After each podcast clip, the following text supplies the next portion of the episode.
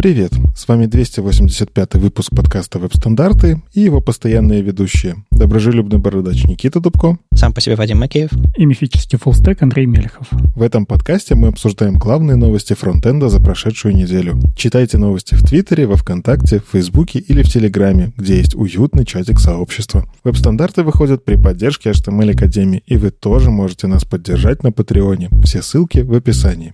Сегодня у нас в гостях Али Рагимов. Э, Али, привет, расскажи немножко про себя. А, да, всем привет. Я работаю фронтенд разработчиком, преимущественно на стеке React TypeScript.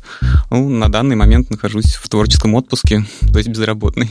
Отлично. Э, я тоже в творческом отпуске. Я называю это сам по себе. Мне кажется, это, это хорошее место, где можно там пересидеть паузу между работами или просто даже остаться надолго. Сейчас есть модное слово sabbatical. Sabbatical от слова собака. Да, плохие шутки. А в Петербурге сегодня 26 градусов, у меня башка немножко плавится, нам уже жарко, хотя мы только начали. Но, тем не менее, у нас для вас есть. Мы э, Али позвали, чтобы поговорить про TypeScript 4.3 релиз. Тут, тут Илья Климов прочитал доклад, в котором говорит, что он не нужен. TypeScript вообще не нужен. Короче, есть повод поговорить. А, мы много раз цеплялись за эту тему, но сегодня поговорим отдельно. А сначала события, новости, статьи и всякое такое, где-нибудь в конце ближе поговорим про TypeScript.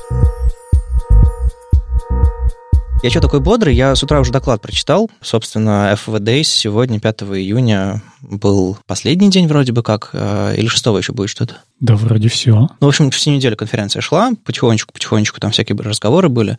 А, а вот, по-моему, в субботу, 5 как раз были основные доклады. Я там рассказал про адаптивность, блокирующий CSS и так далее, ну, вот, в эту, вот, вот, вот эту вот всю историю. А, но я думаю, у вас еще будет возможность его где-нибудь увидеть, услышать, как минимум, потому что ребята опубликовали материалы все, которые, ну, практически все, по-моему, а, или многие точно вещи, которые прозвучали на конференции, мы, в общем, на все, что будет, шоу-ноутах ссылки оставим. Так что смотрите все, что ребята там позаписали а, и провели. Также в Украине пройдет э, еще одна конференция, точнее, метап, который давно уже проходит, и вот, наконец-то, кажется, он возвращается в офлайн. Это Одесса Фронтенд прям вот офлайн офлайн 16 июня пройдет, и я думаю, все одесситы страшно рады э, возвращению, и, собственно, уже 17-й метап, а что в программе этого, какие там подробности, где все пройдет, смотрите. Там тоже, конечно же, без TypeScript не обойдется. Да, я тоже посмотрел название доклада, интересно было послушать. Я примерно догадываюсь, о чем там будет разговор. Вот. Очень интересно было послушать. Антихрупкость. Это, это, это, это какая-то, какая книжка есть, по-моему, да? Да, это книга. А, антихрупкость. Ладно, посмотрим. А еще у них будет викторина. В общем, Коля и сотоварищи сделают, кажется, что-то интересное. Здорово. Дальше. У нас еще один офлайн, на этот раз в Казани. А, ход фронтенд Симбирсофт у себя организует 17 июня, то есть на следующий день.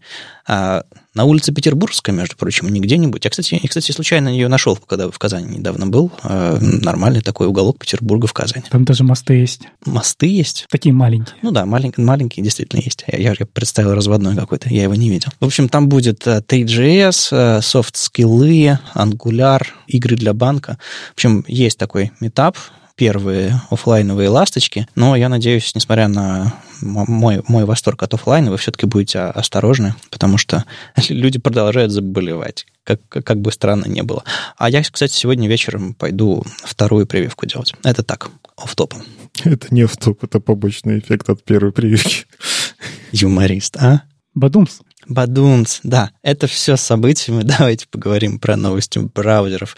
Кажется, Никита так, так давно не было, что он нам сейчас, ух, расскажет. Все так. Э, раз выходит новый Chrome, раз есть новости, вот я в подкасте снова всем здравствуйте. На самом деле буду себя сдерживать. Э, Chrome 92 — это бета, это еще желтенький такой браузер. В общем-то, вы можете его потрогать. Тут не так уж и много. Ну, то есть они обычно такие говорят, а вы знаете, что у нас будет в будущем? А в этот раз они, видимо, более сфокусированно какие-то штуки такие вкатили. Из интересного. Видится тенденция в сторону PWA. Не может быть, Никита, не может быть. Да, как-то вот прям ощущается. Конкретно а, уже был, мы, по-моему, говорили про такую вещь или публиковали в новостях про то, что можно а, какие-то сайты, урлы прям делать как обработчики при помощи PWA. То есть ты кликаешь в сайт, а на самом деле переходишь в установленное приложение. Uh-huh. Они пошли дальше. А с 92-м хромом у вас появится возможность обрабатывать файлы внутри прогрессивных веб-приложений. То есть вы можете сказать, вот это приложение, например, там, не знаю, PDF-ку, пускай открывает мое PWA, которое умеет, например, с этой PDF-кой как-то работать. И таким образом у нас действительно немножечко стирается граница между вебом и нативными приложениями, потому что, ну, непонятно, когда это до iOS, конечно, дойдет, потому что это тоже большая доля рынка. Но как минимум на Android вы уже можете выбирать не нативное приложение обработчик файла, а PVA. Это же прям что-то интересное ты, ты, мне кажется, главное упустил здесь. А, ты можешь на своем маке, на десктопе, на SVG иконкой кликнуть правой кнопкой, открыть его в SVG OMG, который ты предварительно установил, и оптимизировать. То же самое с растровой картинкой и Squoosh ем. Могу. Вот, вот, вот самый кайф. Да, это все очень кайфово выглядит, и я на это смотрю как человек, которому PWA нравится, с большим-большим удовольствием. Интересно, что они дальше будут делать. Мне вот а, самому, как веб-разработчику, тоже, естественно, все эти тенденции нравятся. Однако для меня вот есть некоторые моменты, которые, так скажем, омрачают. Ну, не то, что омрачают, а скорее какие-то привычки. Одна из больших сейчас для меня проблем — это то, что все в браузере. То есть, когда ты, например, делаешь какую-то большую работу, пишешь документ, что ты еще делаешь, у тебя здесь одно приложение, там, например, здесь второе и так далее. Сейчас у тебя 50 вкладок в браузере, из них там 40 — это материалы, по которым ты что-то пишешь, один из них там редактор, еще что-то, и все в браузере. А, а PWA — это отдельное окно. Вот, да, PWA — это удобно, но у меня был такой опыт, не знаю, может быть, сейчас это изменилось. Например, у меня открыто 50 э, вкладок, и Outlook я поставил себе как клиент, именно как PWA, угу. потому что десктопный меня совершенно не радует, а вот вебовский он крутой. Вот, но когда произошла такая история, что я закрыл PWA последним, то есть я сначала закрыл браузер, потом закрыл свое приложение. И когда я в следующий раз открыл типа браузер, у меня возник Outlook, как приложение, mm. а мои предыдущие 50 вкладок потерялись. Нет, там ведь это, это, это, по крайней мере, на Windows такая штука. А на macOS э, еще особенность, что ты, если ты сейчас выйдешь из Chrome, твои PWA все закроются. Потому что ты, нужно быть, э, чтобы Chrome был не просто запущен в фоне, он не умеет быть запущен в фоне как движок. Mm. И я надеюсь, когда-нибудь сможет. Хотя это им не очень выгодно, потому что ты пользуешься Safari, установил PWA, а тут раз и Chrome открывается все время. А почему бы Chrome не воспользоваться? Так что, может быть, это часть промо-компании какой-то, я не знаю. Но главное, что вам приходится иметь э, Chrome открытым, вот как полноценное окно, если вы там оптимизируете вашу графику какого-нибудь скуша, это, конечно, печально. В общем, ну, смотри, Никита, есть use cases, мы все, хоть и местами не бываем недовольны, но в целом пользуемся. Ну да, потому что клевая штука, и надо дальше так продолжать. вот, ну ладно. Интересный Origin Trial появился. Это извечная проблема, которая была очень давно и, и с single-page applications, и не только с ними. Это когда мы хотим, чтобы переход между страничками был красивенький. Ну, типа, тебе приходит дизайнер и говорит, я хочу, чтобы ты нажимаешь на ссылочку, и там какой-нибудь вау-эффектик, оно все так двигается и так далее. А когда у нас появились SPA, все такие, о, отлично, мы, кажется, решили эту извечную проблему, начинаем все там перерендеривать, а еще ж можно на канвасе рисовать, да, да, я послушал прошлый выпуск.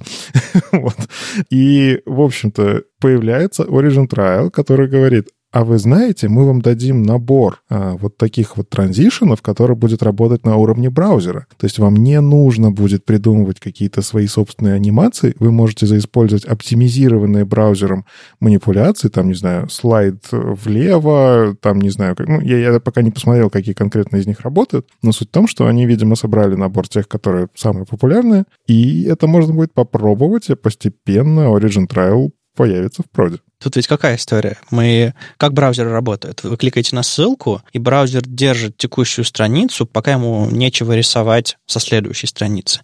А когда есть, он просто ее подменяет. И вот, видимо, между вот этим э, старым рендерингом и новым будет какой-то переход, одно будет уезжать влево, другое там справа переезжать, ну, что-нибудь такое. Я правильно понял, Никита? Да, вроде того, как я понял, там на самом деле механизм такой, что у тебя а, тот viewport, в котором ты находился, он просто вот, ну, по факту это же матрица пикселей, он эту матрицу uh-huh. пикселей держит какое-то время в памяти, этот канвас отрисованный, и просто как картинку его так или иначе смещает, а дальше по, рядом с ним появляется новая матрица пикселей. Вроде бы тривиально, но видите, сколько лет понадобилось, чтобы это сделали на уровне браузера. На самом деле я не могу найти спеки. Я вижу э, intent to prototype, я вижу всякие там э, документация, объяснения, еще что-то такое, а, а спеки нет. То есть это, кажется, они придумали и будут вот так вот ну, как обычно, Origin Trial. А, да, у них есть какой-то motivation, они, в принципе, описывают, как этот API будет выглядеть. Э, я думаю, ближе к официальному релизу все-таки помните, что это бета, и это внутри беты Origin Trial.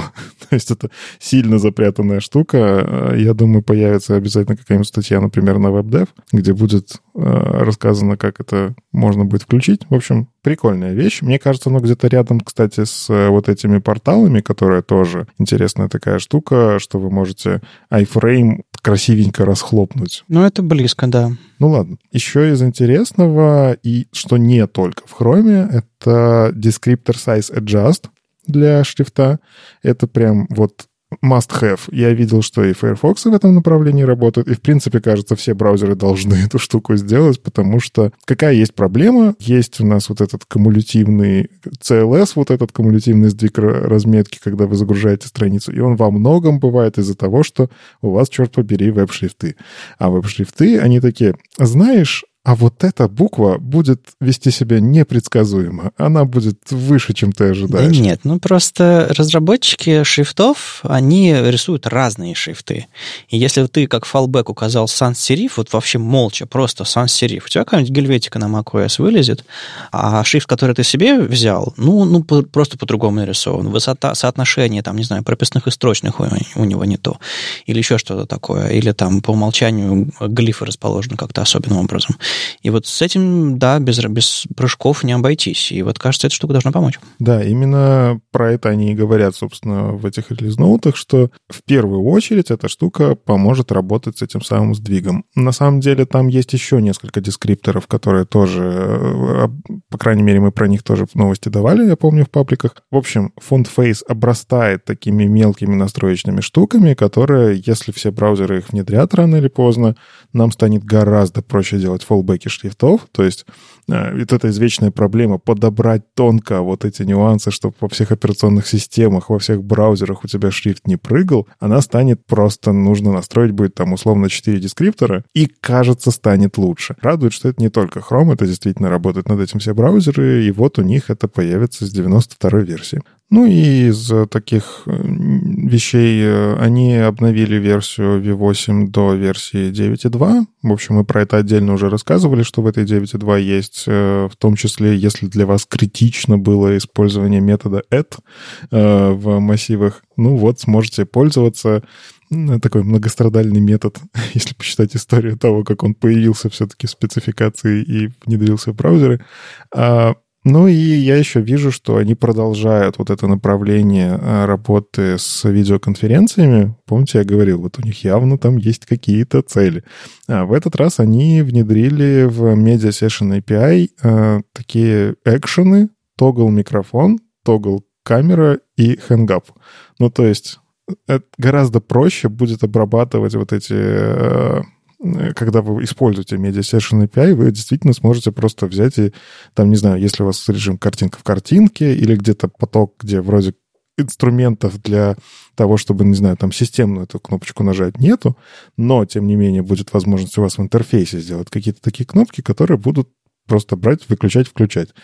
Это очень похоже на то, что там прям есть планы. Вот прям надо что-то сделать такое с этим стримингом. И, возможно, это, опять же, нюансы времени. Мы живем, когда вот эти зумы захватили пространство рабочее. Почему бы не отжать эту аудиторию у зума и перенести ее в веб? Ну, в общем, интересно все это происходит. Кстати, я на конференции использовал Firefox, потому что только в нем есть нормальный выбор микрофона и камеры. Я тоже.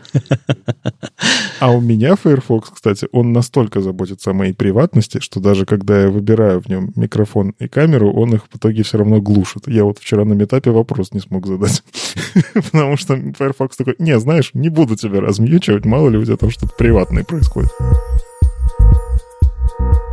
Ну ладно, а теперь э, щихляйте ваш кофе. Это мы разогрелись только, ребята. Да, тут уже новости про DevTools. Мне, кстати, нравится, что они релизы самого хрома сделали в таком ну, как, не знаю, разработческие, не очень такие как-то яркие, просто описали. А вот про DevTools у них прям ярк, с картинками, вот это вот все. Нравится такие вещи смотреть. Ладно, я постараюсь быстренько, но кофе на всякий случай заварить. Для начала Grid Editor. Помните, мы обсуждали вот эту классную штуку, что для флексов появилась возможность там нажать на кнопочку, увидеть Justify контент, как выглядит и так далее. Так вот, та же самая штука появилась в гридах, причем это, ну как, это не просто посмотреть, это в том числе и переключить. Достаточно прикольная вещь. Я, я, кстати, вижу эволюцию вот этих иконок. Иконки действительно стали понятней. То есть раньше была беда, там мы сами баги эти находили, что меняешь направление, все плохо. В гридах тут прям вот как-то даже удобненько, я бы сказал. Хотя меня буквочка А в line items все еще смущает. Вот не знаю, Вадим, тебе, тебе нормально? Ну, это бейзлайн, но это плохой бейзлайн, да. В общем, да, теперь это можно прям визуально просто накликать, и кажется, это даже мне все больше и больше хочется кликать. ну, то есть каждый раз, э, когда я набираю это все, оно уже не такое э, интуитивно понятное, а вот, вот эти иконки, они, кажется, наконец-то нащупали то, что я вот хочу нажать. Да, теперь это сделает ненужными все игры про лягушек, вот, потому что я недавно нашел прямо такой сайт здоровский, где CSS-гриды и флексы. Flexbox Frog. Да-да-да, там есть несколько уровней каких-то и так далее, и так далее. Это очень интересно интересно именно с точки зрения как такой геймификации обучения, вот, но теперь, кажется, все обленятся и просто будут натыкивать. Да, не знаю, мне кажется, когда разработчики жалуются, что им э, непонятно значение, не знаю, justify content и line items, я просто говорю, ну, ребят, ну вы с ними мало работаете я тоже не, сходу не скажу, какие там, не знаю, методы э, мутируют массив или не мутируют массив в JavaScript, потому что я ими редко пользуюсь. Угу. Ну, действительно, потому что средний сайт содержит один-два грида или там сетки, да, какие-то. Ой, ну это смотря кто верстал. Ну, как бы, да, ну, я имею в виду то, что обычно один раз сверстал какой-нибудь главный грид, uh-huh. один раз разобрался, такой думаешь, ну все, наконец я понял. Через неделю, через месяц такой, ага, так, CSS грид, этот э, статья есть, которая на трик CSS, там, каждый раз одну и ту же инструкцию гуглишь, такой, а, а, вот как это работает. Ну да, да. Это все прилипает кончиком пальцев, и вы уже разбираетесь в этом потихоньку. Но все равно, если вы просто зашли отладить, что-то проверить, попробовать, э, или, или если вы дизайнер, ну, не в смысле дизайнер, который, как к нам периодически приходит, который на CSS пишет лучше, чем некоторые разработчики. Если вы обычный дизайнер, то, может, вам эти кнопочки помогут. Самая ожидаемая фича с того времени, как появились конст в JavaScript, а они наконец-то разрешили в консоли, когда я вставляю снипет кода, несколько раз переопределять конст. То есть раньше какая была беда? Я так понимаю, консоль была одной большой песочницей, в которой ты уже, если переменную создал, ну как переменную, константу, да, то второй раз ты конст на ту же самое имя ты не можешь сделать, потому что, ну, уже есть такое имя. Все, зарезервировано, нельзя. Поэтому что ты делаешь? Ты либо обновляешь страницу, чтобы сбросить уже существующую конст, либо переписываешь все на var, а у тебя же, блин, снипет кода, ты его вставил со Stack Overflow, ты же его проверяешь. В общем, наконец-то можно. То есть, э, если вы вставляете еще раз кусочек кода, в нем конст может повторяться. Ну, короче, вы до этого вставили этот кусочек кода, в нем был конст, вы еще раз его вставили с теми же самыми конст, заработает. Тут оговорочка, что если вы внутри скрипта все еще пытаетесь переопределить два конста, ну, это ваш код невалидный, там так нельзя. Ну, короче, я настолько настрадался с этой штукой, что я безумно рад, что наконец-то это починили. У них долгое время была такая проблема, и вот, ура. Я представляю, как у них там заседание на 20 человек, две группы, стенка на стенку спорят. Одни говорят, ну, JavaScript так не работает, а другие говорят, пользователям это нужно. И в итоге выиграли вторые. Ну нет, тут же дело не в споре, а в том, что тебе нужно было изолировать эти REPL-сессии. Ну просто само поведение вроде бы в консоли хочется, чтобы оно соответствовало языку как таковому. Но там столько уже трюков, а, столько всяких специальных штук. Это же все-таки инструмент отладки. То есть у тебя а, действительно это REPL-сессия. Вот правильно сказал Андрей, что ты не выполняешь код в консоли, ты не пытаешься выполнить полноценно, что у тебя будет происходить в браузере. Не, ну там же даже многострочный режим есть, то есть, ну, можно же. И этот многострочный режим тоже кажется как отдельная REPL-сессия. То есть ты создаешь песочницу, в ней играешься, и это нормально. Тут вот интересно, как они разрулили, что у тебя все еще есть доступ к тому, что было до этого, то есть вот там действительно ты по факту между песочницами прокидываешь вот эти самые переменные, константы. Вот это интересная инженерная задача. Но мне, как разработчику, все равно, как они это сделали. У меня теперь наконец-то мои сниппеты кода будут вставляться, как я хочу. Это продукт против чистого кода, так скажем, да, потому что наверняка там пришлось делать очень много костылей и так далее, просто ради вот удобства, чтобы вот люди порадовались. Хороший приоритет у ребят. Следующая интересная штука, а, вот мне здесь на самом деле, наверное, нужна помощь Вадима. Я ее не очень понял. У них уже же была э, вещь, которая показывала ордер, когда ты ставишь у элемента, он показывал циферкой, э, в каком порядке это было нарисовано. Это уже было. Я вот помню, что это точно было. А теперь у них появился какой-то show source order. И они его причем поместили в accessibility табик, и мне вот интересно, что это. То есть, я так понимаю, это тот самый порядок, по которому я буду ходить, например, с voice-over? Ну, смотрите, если у вас интерактивные элементы расположены в порядке 1, 2, 3, то есть, не знаю, ссылка 1, кнопка 2 и input 3, то именно в таком, в HTML, именно в таком порядке по нему перейдете вы с клавиатуры, когда будете навигировать.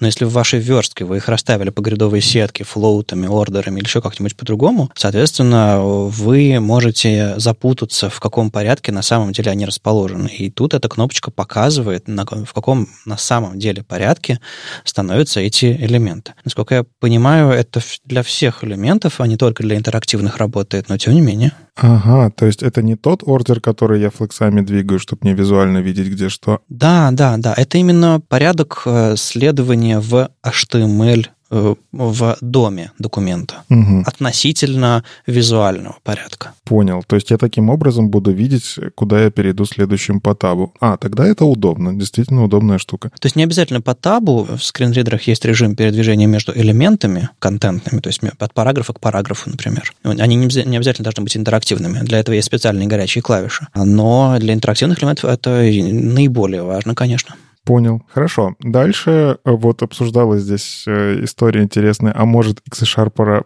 переименовать fetch? Короче, они это сделали, только они не переименовали.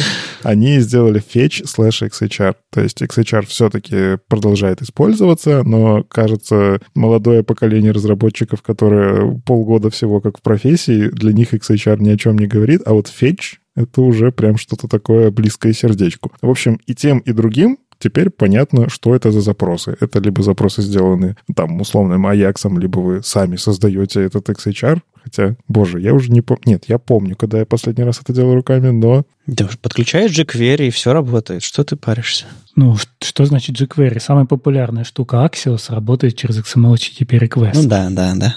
Ну, в общем, теперь эта штука, фильтрик, он стал чуть-чуть шире за счет того, что фетч в него добавился, но более очевидный, видимо, тем, кто XHR уже давно руками-то и не писал. Ну и, кстати, полезная вещь, которая прям вот я ждал, когда появится. А, они же User Agent отпилили. Ну, не отпилили, а точнее сказали, ребятушки, все, мы ее замораживаем, приготовьтесь, по-всякому там, и они переносили это все. Но а, дебажить эту всю историю с User Agent Client Hints, который вроде как должен прийти на замену, было все еще пока неудобно, потому что в DevTools просто не было этой штуки. А вы могли получить это там в JavaScript как-то, ну, как обычно, консоль логами, но вот, в общем, короче, у вас теперь появится в вкладке Network Conditions, вы сможете поиграться с User Agent Client Hints. То есть постепенно привыкайте уже к тому, что на User Agent в принципе опираться уже ненадежно, потому что, ну, это будет замороженная штука. А вот Client Hints даже в каких-то местах более точный будет. То есть вы сможете более детально какие-то вещи доставать, и, в общем, в DevTools появляется про это э, удобный инструмент, чтобы с этим играться. Хотел спросить, э, я слышал тоже вот про эти изменения, но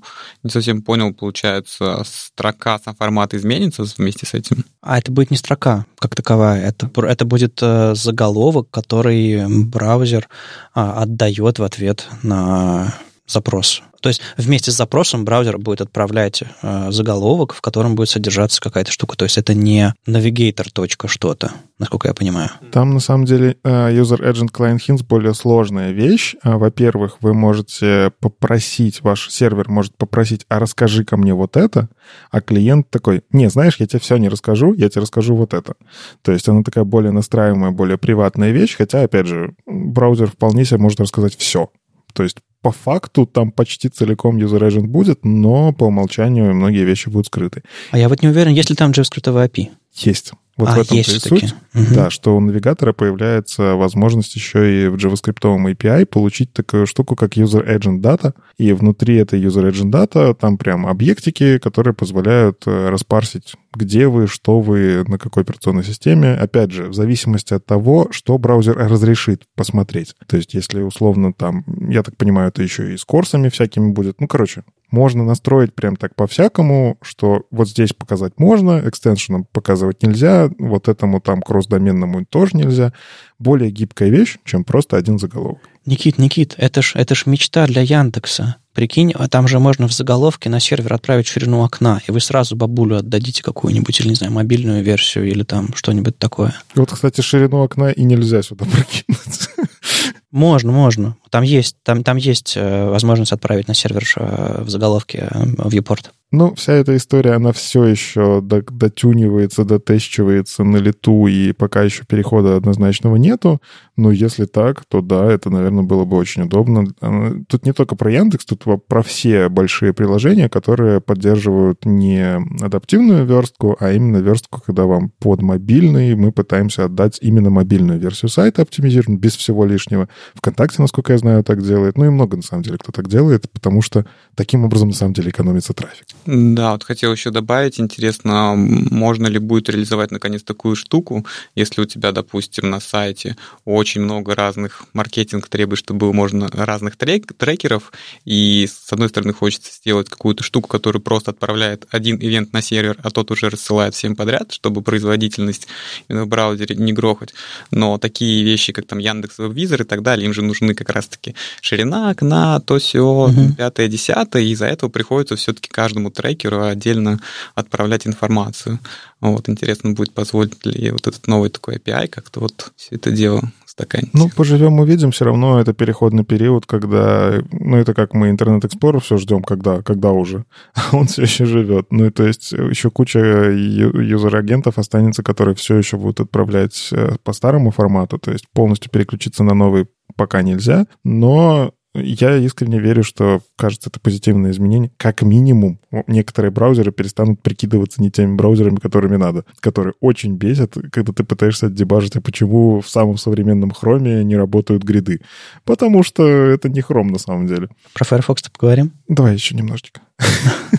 Не удалось, не удалось. Ну, я, я быстренько. Ну и короткой строкой, а, если вы вкладку Performance часто изучаете, у них периодически там появляются новые какие-то, ну, короче, вот эти квадратики, прямоугольнички, которые показывают, что что-то происходит. Так вот, э, раньше было сложно дебажить intersection observer, а это не бесплатная операция, а, тем не менее очень полезно для производительности. Ну, то есть ты делаешь что-то только тогда, когда это нужно пользователю. Но при этом часто забываешь, что сам Intersection Observer — это не нулевая по ресурсам операция. То есть он тоже может накладывать какие-то фризы. Теперь вы можете прям отдельно э, посмотреть, у них это называется Compute Intersections. А если вы такой скажете, пожалуйста, покажи мне это, вы сможете посмотреть вот этот intersection, сколько обрабатывался. Это, кстати, очень полезно людям, которые по первости начинают использовать intersection обзорверов 50 штук, потому что в гайдах скопировали, и оно как бы клево же, да? И они все 50 штук одновременно пытаются обрабатываться и делают, наоборот, хуже. То есть нужно уметь еще и с этим правильно работать. Один, например, обзорвер, и в нем все э, обрабатывать. Я так один раз, когда как раз-таки изуч... ну, посмотрел документацию, написал intersection observer, и потом у меня в консоли выпало вообще сообщение о том, что лимит обращений исчерпан. Вот, поэтому да. Купите платную версию, да? Ну и я вот все-таки не могу это пропустить. Puppeteer Recorder у них появился. А раньше нельзя было? Я что-то помню, что такое было уже. Это был отдельный проект, который ты мог просто открыть в браузере и поиграться с ним. А-а-а. Так вот, они его встраивают в браузер. Это я вот как прочитал, я такой, в смысле? То есть, что... Ну, мы когда-то удивлялись тому, что Lighthouse браузер строили. Ну, типа, это же сторонняя ну какая-то ну, да. штука. А теперь мы уже не представляем без этого жизнь, кажется. Ну, это такой must-have инструмент. Так вот, они Puppeteer, который по факту обертка над хромом же, ну, то есть там встраивать проще даже, они под экспериментом то есть это, опять же, напоминаю, это бетка браузера.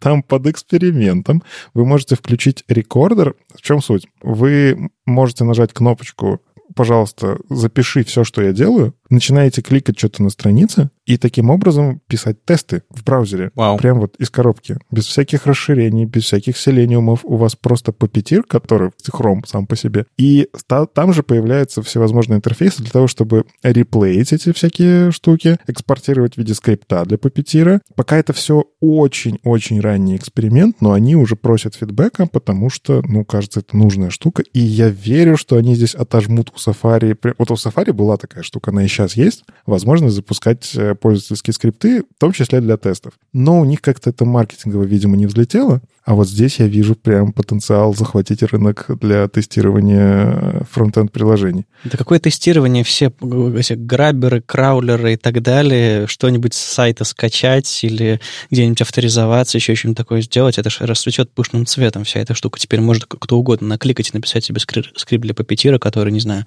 логинится, что-нибудь там подписывает, скачивает или ух, Ужас какой даже. Скорее, э, я испуган, чем обрадован. Ты сейчас взял просто на 20-тысячную аудиторию это рассказал. Конечно, никто про это не подумает. Ничего, у меня еще, еще время еще на, на монтаже вырезать, если, если я почувствую, что это слишком опасно. Ну вот, я, я все, видите, мне всего 15 минут понадобилось.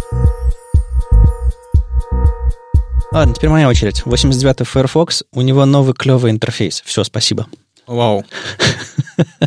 Ладно, э, расскажу подробнее. 89-й Firefox действительно симпатяшка, но мы тут говорим в основном про веб-технологии, поэтому установить попробовать, он действительно симпатичный, мне, на мой взгляд. Но главное тут что? Они в функции ImageSet, который, по сути, такой, ну, source set как на AMG или в э, Source, в HTML можно сделать. Так вот, в CSS можно тоже указать адрес картинки с помощью функции ImageSet. Так вот, эта функция ImageSet теперь при, принимает uh, MIME type.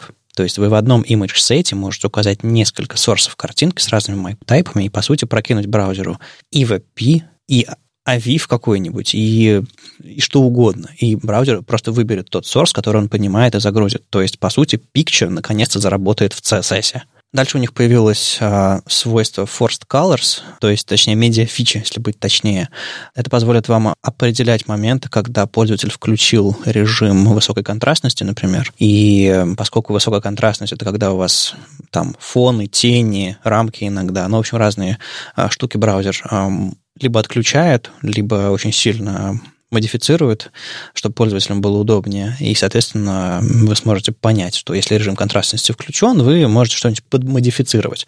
Например, самый распространенный случай, когда вы делаете аутлайны у интерактивных элементов с помощью Box Shadow, а они исчезают то есть браузер отключает э, свойство Box Shadow, когда включен режим контрастности. Так вот, вы можете проверить, что если режим контрастности есть, то, допустим, Box Shadow заменить на, не знаю, свойство Outline или еще что-то такое. Естественно, это нужно тестировать, но теперь есть возможность. Это здорово. Также мы сегодня говорили про всякие штуки для настройки шрифта до того, как он загрузится. Есть еще группа свойств Ascent Override, Descent Override и Line Gap Override в директиве FontFace. Это не совсем про fallback, это скорее про настройку самого шрифта шрифта, но, в общем, каким-то образом можно управлять э, положением выносных символов и всякой, всякой диакритики в шрифтах. Так что, если вы знаете, что все эти слова значат, э, вы поймете, что это полезно. Ну и top-level await — Ура! Да, я тут, я полагаю, тут вы больше радуетесь, чем я.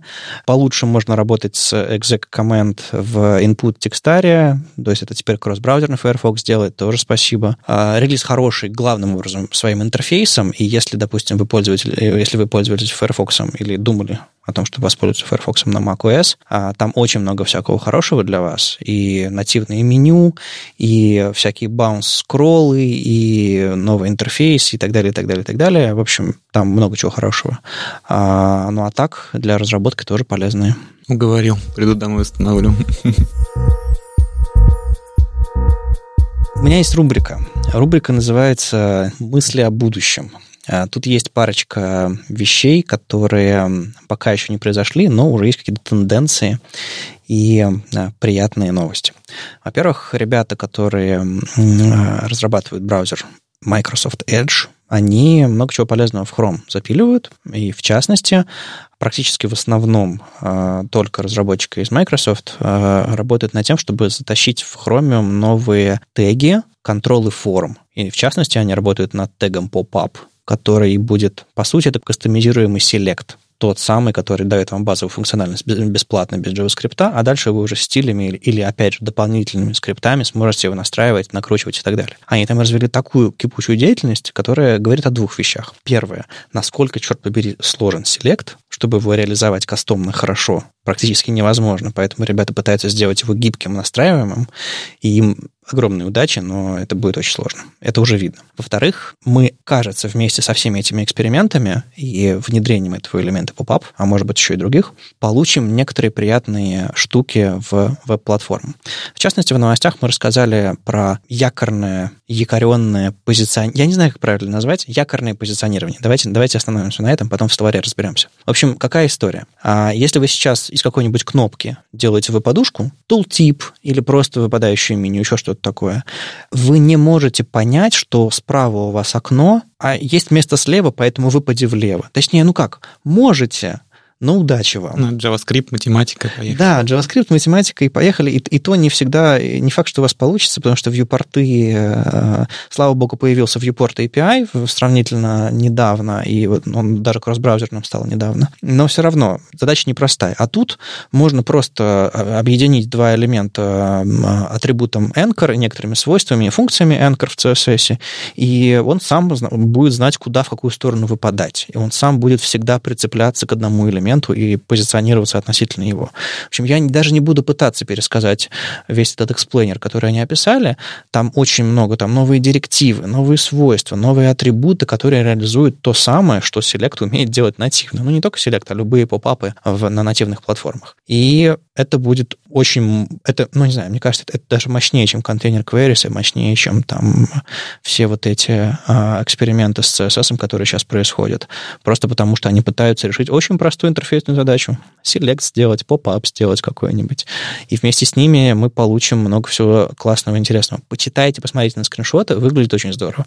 Мне тоже очень нравится одна идея, что там можно будет сбалансировать позиционирование тултипа в зависимости от того, сколько там текста. Position fixed, например, этот position fixed будет не относительно viewporta страницы, а относительно того элемента, откуда выпал этот tooltip. Так вот, этот tooltip можно спозиционировать свойством position sets, у которого будет значение vertically centered pop-up. Специальное имя его можно заводить. Вы можете спозиционировать tooltip так, чтобы он всегда находился по центру в зависимости от того, сколько там текста. Короче, ух, я прям смотрю на эту спеку и понимаю, что ребята, а, упоролись, б, нас ждет что-то очень классное, а, и платформа усложняется вот прямо на глазах, и и радостно, и страшно, но, но, но, больше, но больше радостно, конечно. А вот подскажите мне, я нормальный, если я первое, что захотел сделать, это повесить тултипчик на тултипчик, который висит на тултипчике, который как-то перемещается на верстке, ну, потому что это же прикольно будет посмотреть, как страничка зафризится. Э, ты нормальный Никита, я бы так сказал.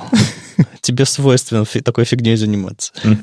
Раньше рекурсию объясняли на вот а, ты живешь, чтобы сделать детей, чтобы они сделали детей. Теперь можно будет на примере тултипа в тултипе в тултипе. Вариант. В общем, классная фича, абсолютный эксперимент, explainer, они размышляют, предлагают какой-то синтаксис, ничего, ни строчки кода не написано, написаны только попытки, черновики, как это все может выглядеть.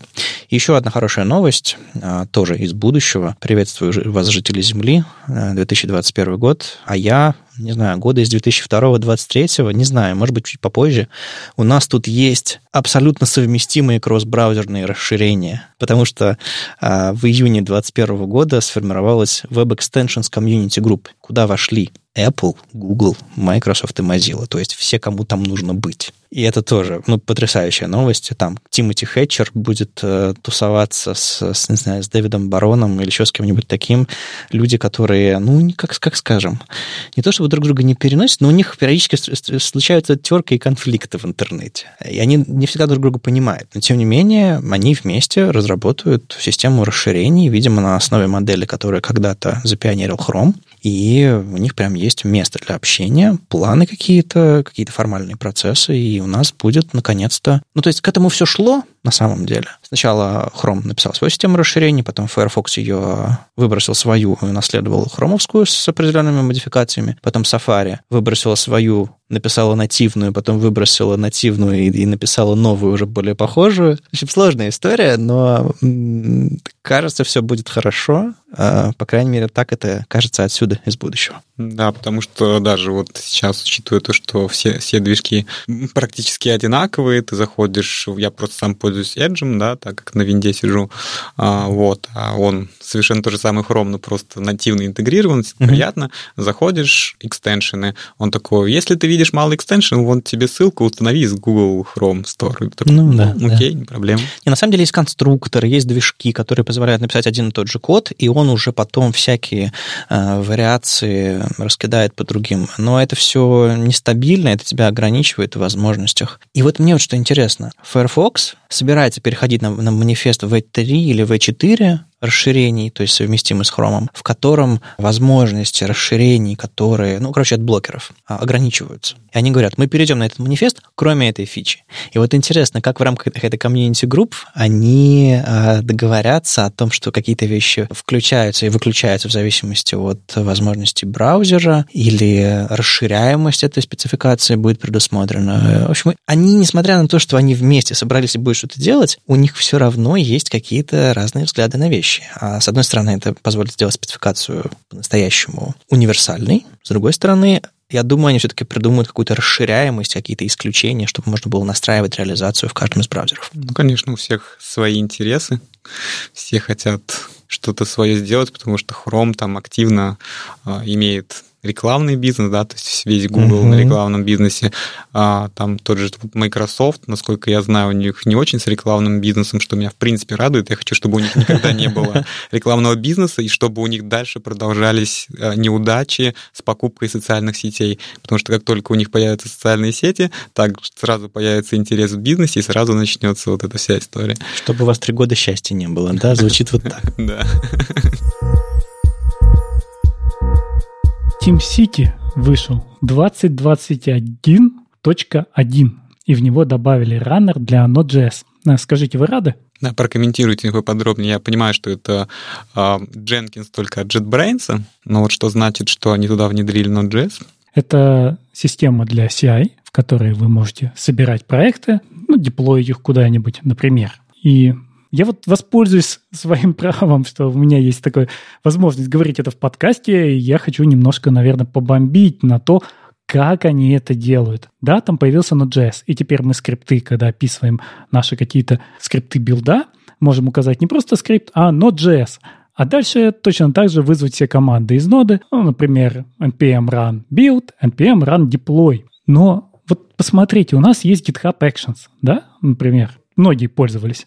Это очень простая штука. Там у нас просто структура, в которой мы по шагам отписываем на что мы хотим сделать и вызываем какие-то команды. Как это сделано в TeamCity? В TeamCity сделано на уровне, как это когда-то делал Jenkins. Даже Jenkins ушел к пайплайнам. В TeamCity мы пишем Kotlin скрипт, у которого есть DSL, то есть императивный ты имеешь в виду, да? Да, и чтобы его писать, мы должны поставить идею, в которой завести Maven, и вот тогда это все будет нормально работать.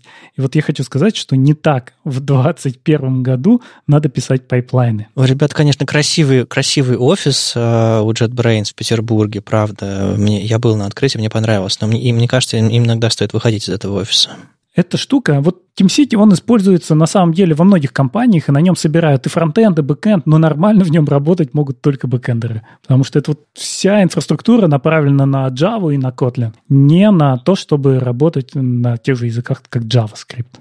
А там нет такой проблемы, что условные все их enterprise пользователи уже сто лет пишут таким образом скрипты, и поэтому они такие, ну не будем же заставлять всех переписывать, поэтому мы будем продолжать писать там в старой парадигме. Ну, конечно, понимаю, что это не совсем полностью оправдание. Там все идет от того, что когда-то у них был прекрасный UI, и прекрасный UI остался. Но за это время все ушли на инфраструктуру как код, и все стали писать пайплайны и складывать их прямо рядом с нашим кодом, а не натыкивать мышкой в UI. И тогда ребята такие подумали, нам тоже надо как-то сохранять то, что в UI написали, и куда-то в код ложить. И они это выложили вот в таком виде.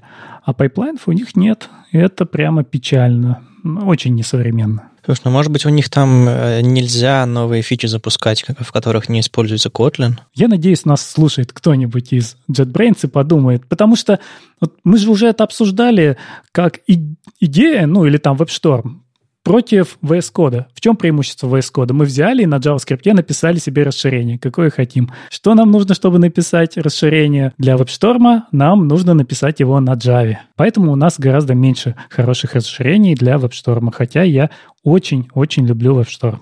Да, тут я поддерживаю, потому что я ну, вообще Visual Studio Code игнорировал, несмотря на то, что я как бы вообще адептом Microsoft, всем, почти всем продуктами пользуюсь, естественно, после там шторма VSC пользоваться не получалось, вот, но при этом действительно сейчас, когда с одной стороны, захожу в WebStorm, понимаю, что он как-то немножко устаревший, так аутентично выглядит, вот, но с другой стороны, по функционалу, конечно, это до сих пор какое-то такое вот божество, но мне кажется, вот как раз-таки это тоже нужно обновлять, чтобы он выглядел современно, чтобы он чувствовался нативно, потому что сейчас прям вот заходишь и немножко чувствуешь, что это какой-то современный какой-то эклипса какого-то, то есть вот такое что-то очень старое, хардкорное. Но, конечно, то, что это реально IDE, то есть интегрированная среда разработки, это прям чувствуется во всем, потому что в VSC ты прям чувствуешь, что это блокнот, подсветка синтаксиса и куча плагинов, не связанных между собой. Они друг от друга не умеют друг другу стучать, что-то друг к другу обращаться и так далее. Не, на самом деле есть системы плагинов, есть как бы всякие э, репортеры, линтеры, то есть у них есть э, понятие связанности между плагинами. Ты ставишь плагин, который э, является системой, а потом ставишь плагином, который в эту систему встраивается. Ну, то есть... Угу. Типа бандлы. Что-то вроде того. То есть они по этому пути тоже идут, но просто, просто они этим занимаются на 15 лет меньше. Я вижу и понимаю, почему люди радуются веб-шторму. Вот я недавно записывал видео про, про мой VS Code, и, естественно, половина комментариев, а ты веб-шторм пробовал? Пробовал, ребята.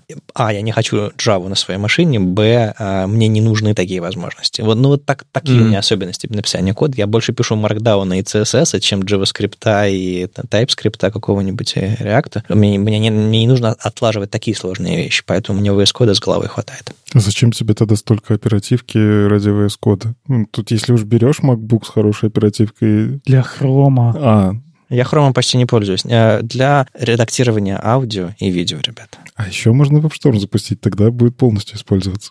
Да, утилизируй всю свою оперативную память. В любом случае, если у вас TeamCity, посмотрите, там немножко сахара подвезли, можно скрипты переписать чуть-чуть компактнее. На Kotlin. Ну, а по-другому и нельзя. Но если вы из JetBrains и хотите возразить, мы можем записать отдельный выпуск. Кстати, да, да, я только за. Пообсуждаем современный CI-CD.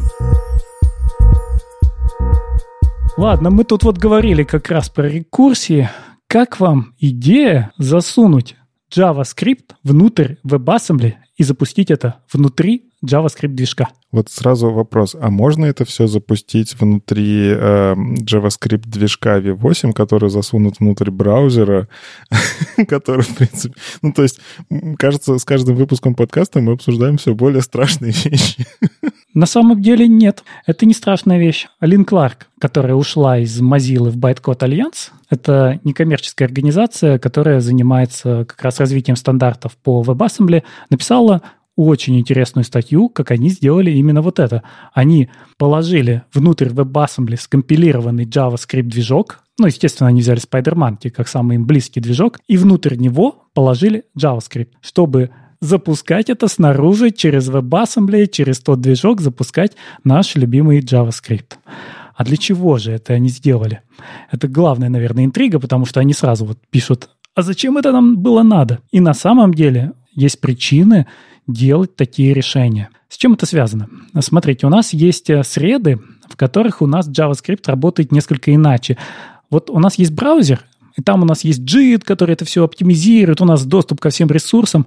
Но у нас есть, например, iOS, где у нас нет JIT. Если мы хотим исполнять JavaScript внутри iOS за пределами браузера, ну, непосредственно Safari, то мы лишаемся JIT. У нас исчезают все оптимизации, наш JavaScript начинает работать медленно, у него становится там медленный запуск, медленная работа. Или у нас есть, например, serverless лямбды, в которых очень важна скорость запуска, и тоже вот если у нас есть JIT, то мы начинаем упираться в то, что надо все это сначала проинициализировать, разогреть, и только потом запустится наш код. И как раз вот здесь глубоко разбираются проблемы лямбд, когда люди начинают их делать долгоживущими, кэшируют внутри лямбды. Каждая лямбда начинает обрабатывать очень много запросов, становится такая не stateless лямбдой. И вот все это они предлагают решить за счет того, что мы можем сделать изолированную среду JavaScript, которая запускается внутри WebAssembly, и все. Да, интересно, есть, да, принципиальное отличие от того, что мы пишем на каком-то другом языке, который собирается в WebAssembly, и мы уже это поставляем.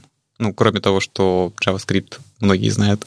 Ну, это именно решение задачи запустить JavaScript где-то. Угу. Поэтому, конечно, можно это все написать там на Rust или на C, и запустить это внутри WebAssembly, но здесь именно задача запустить JavaScript изолированно и быстро. Вы так разбрасываетесь аббревиатурами. Что такое JIT? Вот можете объяснить очень простым языком, что такое JIT и почему он важен для того, чтобы что-то там прогревать? У нас некоторые оптимизации можно сделать фронтами. И у нас есть разные виды компиляторов. У нас есть ahead of time компилятор, который работает, когда мы компилируем наш код. И Just-in-time компилятор, который работает, когда код исполняется. То есть как работает JIT? Он смотрит, что ты вызвал функцию один раз, он ее не трогает. Ты вызвал ее пять раз, он такой, о, эта функция уже горячая, надо бы мне ее заоптимизировать. Он начинает вычленять в ней кусочки, которые он может заоптимизировать, ставить туда всякие кэши, ну, то есть самое популярное, что в JIT есть, это inline кэши. И дальше эта функция начинает работать быстрее пока она не изменится. То есть на вход другие параметры подали, и у нас JIT такой смотрит, о, я уже не знаю, как ее оптимизировать, надо ее заново переоптимизировать. Но на самом деле у LinkLark есть прекрасные статьи про то, как работает JIT. Тоже рекомендую. Здесь ссылочка есть в той же самой статье.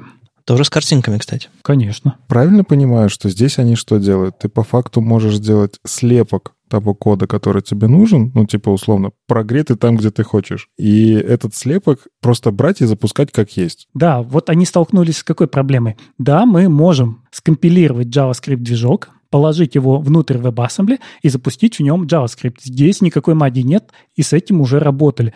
Но в этом случае мы теряем возможность любых JIT-оптимизаций, потому что, ну, Пока это так работает внутри WebAssembly, потому что у нас нет возможности там запустить GC, например, переаллоцировать память, мы заранее все должны это сделать. И они пошли с другой стороны, они подумали, как бы мы заранее могли максимально настроить наш вот этот вот контейнер с движком и JavaScript, так, чтобы он прекрасно работал. Да, это, конечно же, прежде всего, мы можем сразу его отправить с компилированным байт-кодом. Во-вторых, предварительно выделить все вот эти узкие места и заоптимизировать. И вот в таком виде он уже уезжает в контейнер. То есть это уже получается не чистый JavaScript, а заоптимизированный движок и JavaScript для него. И вот они вместе уже бегут внутри WebAssembly и бегут почти так же быстро, как если бы это был настоящий JIT. А вот действительно ли это такая нужная штука? Ну, точнее, да, я понимаю, это очень нужная вещь для тех, кто борется там за каждую наносекунду, за перформанс, там, за то, чтобы CPU гонялся экономно и так далее.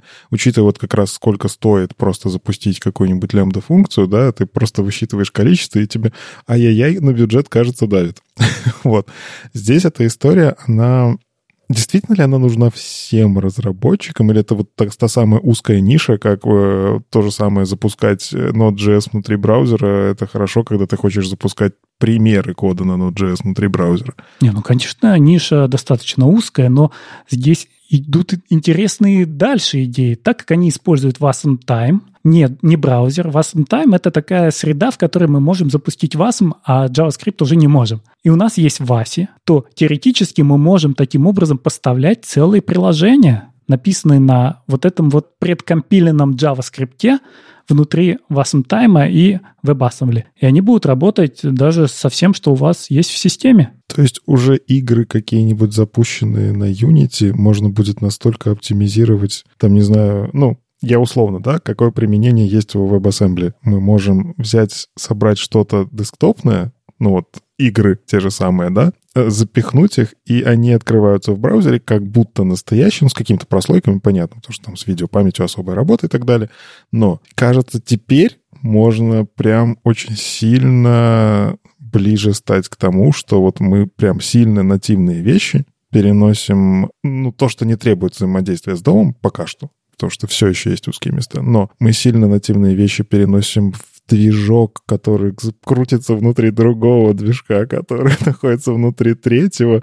Ну, это сложно, но открывает новые возможности. Но это немножко другая вещь. То есть, да, когда у нас есть VASI и у нас есть WASM-Time, то мы можем использовать WebAssembly как универсальный бинарник между всеми системами. То есть мы скомпилировали вот в этот бинарник, который запускается внутри любого интерпретатора, работающего с WebAssembly, и можем уже поставлять на все системы в Linux, Windows, Mac, и все это будет работать. Вот сейчас пошла волна, когда люди исследуют возможность билдеров, например, JavaScript, готовых, ну, вот заменить тот же самый Babel на такое решение. Но в статье все-таки немножко о другом. Исследуется возможность запуска JavaScript внутри движка, который запускается внутри WebAssembly. И это действительно решает вот эти самые узкие кейсы, когда нам нужно сделать JavaScript, который запускается быстро, множество раз, без всяких кэшей, и никак не может оптимизироваться в рантайме это не только iOS и не только serverless, это, например, еще JavaScript в игровых консолях. Он тоже так работает, поэтому им приходится делать вот такие оптимизации. На самом деле, это, наверное, пока больше такое теоретическое исследование, но оно очень интересное, потому что это открывает еще одну область, куда мы можем прийти с JavaScript, и все на нас будут смотреть, блин, опять эти JavaScript пришли. Помните, когда-то говорили, что во фронтенда так много людей идут, потому что у него порог входа ниже? Я сейчас он такой, типа, чтобы стать хорошим фронтенд-разработчиком, скоро нужно будет знать просто все языки, потому что, ну, раз у нас есть WASM, и ты должен выбрать правильный язык для того, чтобы его внедрить в браузер, в него скомпилировать свой код. Ну, типа, мы где-то не там повернули или что? Осторожно, порог входа повышается. Подожди, мы можем использовать JavaScript и запустить его везде. Зачем нам другие языки? То есть я могу JavaScript запустить внутри какого-нибудь, э, не знаю, раста, который крутится внутри C, который крутится внутри другого JavaScript. Я не знаю. Ну, короче, это все...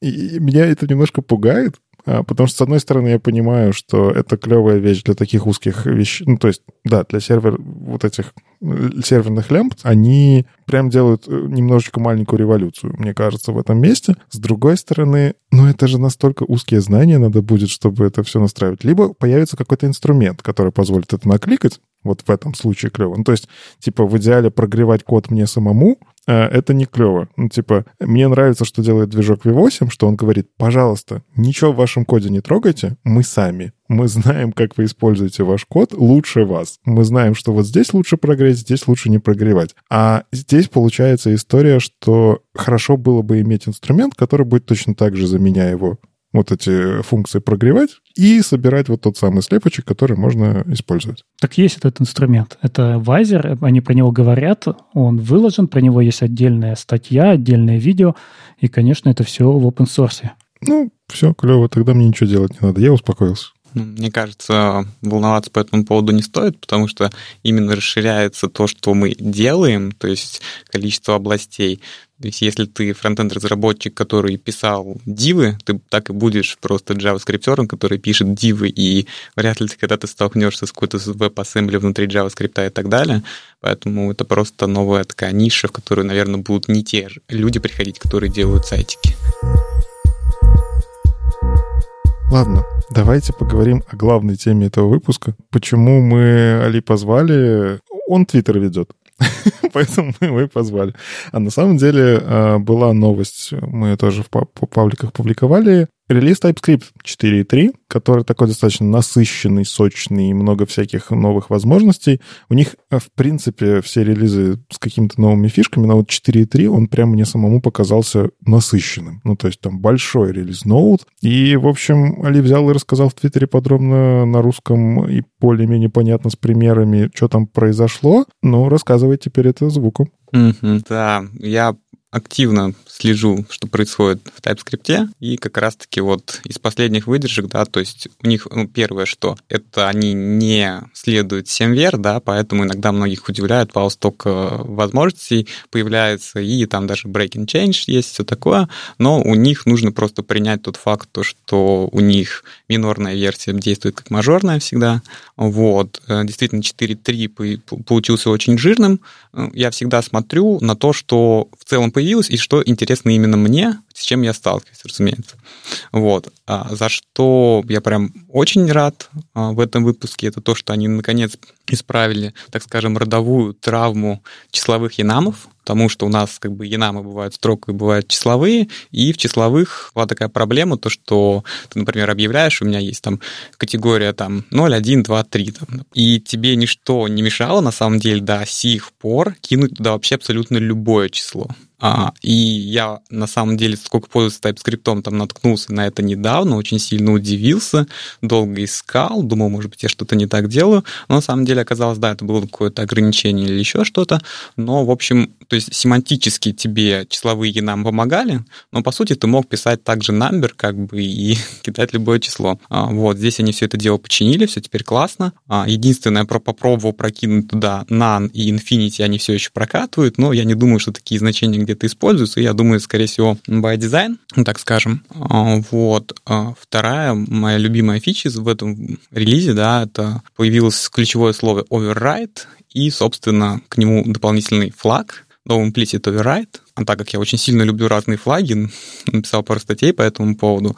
А, вот, вкратце, да, что это делает, если мы используем ООП, немногие фронтендеры используют сейчас ООП, но тем не менее, если там бэкэнд или, в принципе, там фронт на Angular, например, ОП активно используется, когда ты объявляешь какой-то класс, потом объявляешь на следующий класс, да, и переопределяешь там этот метод, то потом в какой-то момент ты решаешь отрефакторить родительский класс, и теперь у тебя у дочернего класса остается этот метод, но он уже по дизайну как бы это просто обычный метод, который не несет изначально вот этой задумки. И поэтому очень как бы это такой флаг, что у тебя вот здесь под, подсветится, что у тебя вообще-то родитель изменился, дизайн вот этого класса изменился, кажется, что нужно отрефакторить. Вот. И смысл как бы в том, что в любом случае у тебя, конечно, если ты где-то будешь ну, неправильно это использовать, у тебя все равно бы код упал. Тут, наверное, важно именно то, что он упадет именно на, в том месте, где это действительно произошло. То есть это такой дебаггер получается, да? Ну, такой не дебаггер, но такой момент, когда действительно, если у тебя тем более иерархия классов э, присутствует, то это,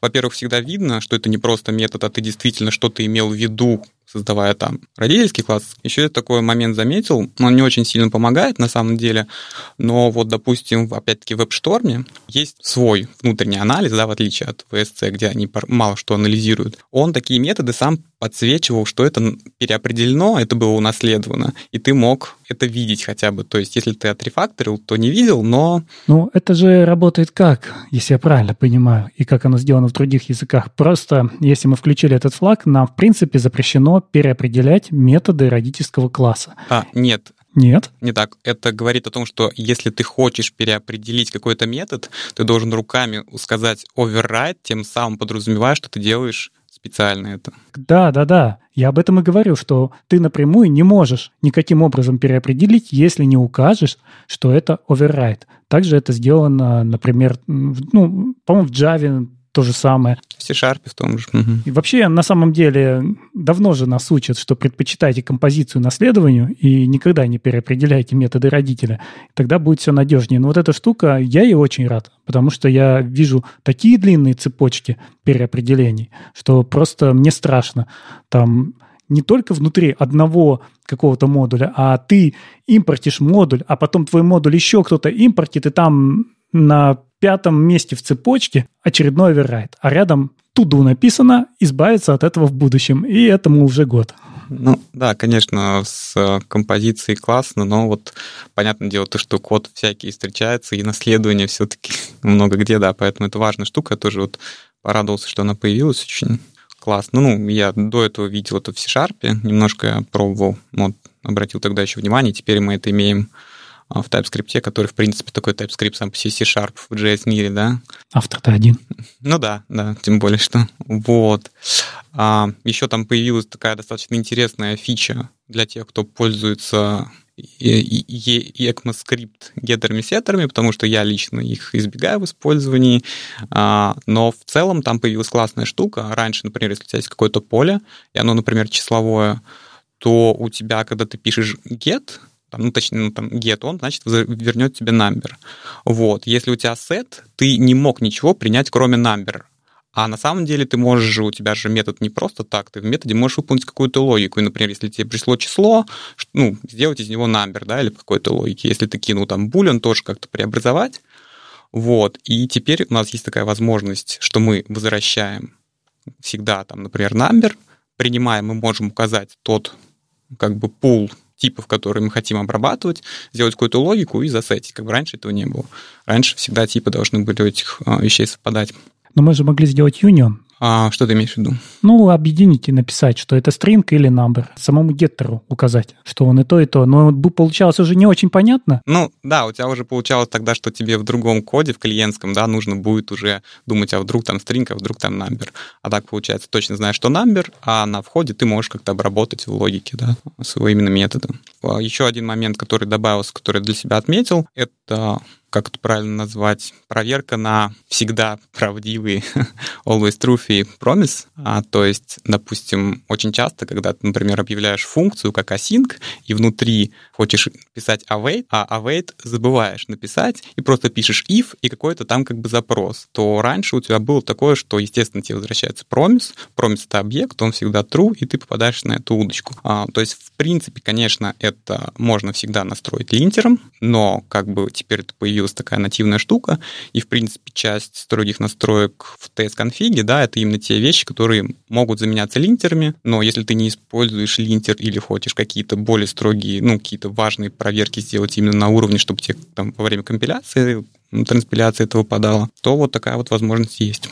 Там много еще разных штук, которые я не очень использую в повседневной жизни, да, то есть там, например, появилось очень много штук вокруг ECMAScript private полей, которые тоже не нравятся, вот. а, но там появилось то, что теперь а, в классе могут быть статичные приватные методы, приватные именно с точки зрения ECMAScript, то есть с решеткой, да, вот этим с шарпом, и статичные произвольные параметры, а, которые, как они называются, index signatures, вот, то есть, когда там key string, двоеточие, там какое-то число, вот, они теперь тоже могут быть статичными, из класса статично можно это вызывать.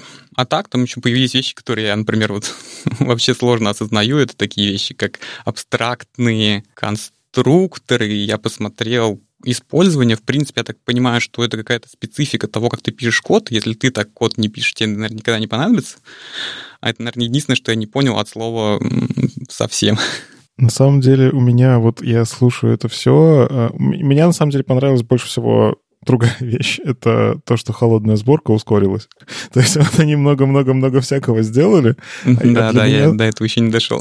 Для меня самое главное, что оно просто начинает собираться из коробки быстрее, потому что, ну, это моему сердечку это прям проблема. У меня часто ну, в процессе разработки есть холодная сборка. Используй ESBuild. Он просто отстрелит типа и быстро соберет.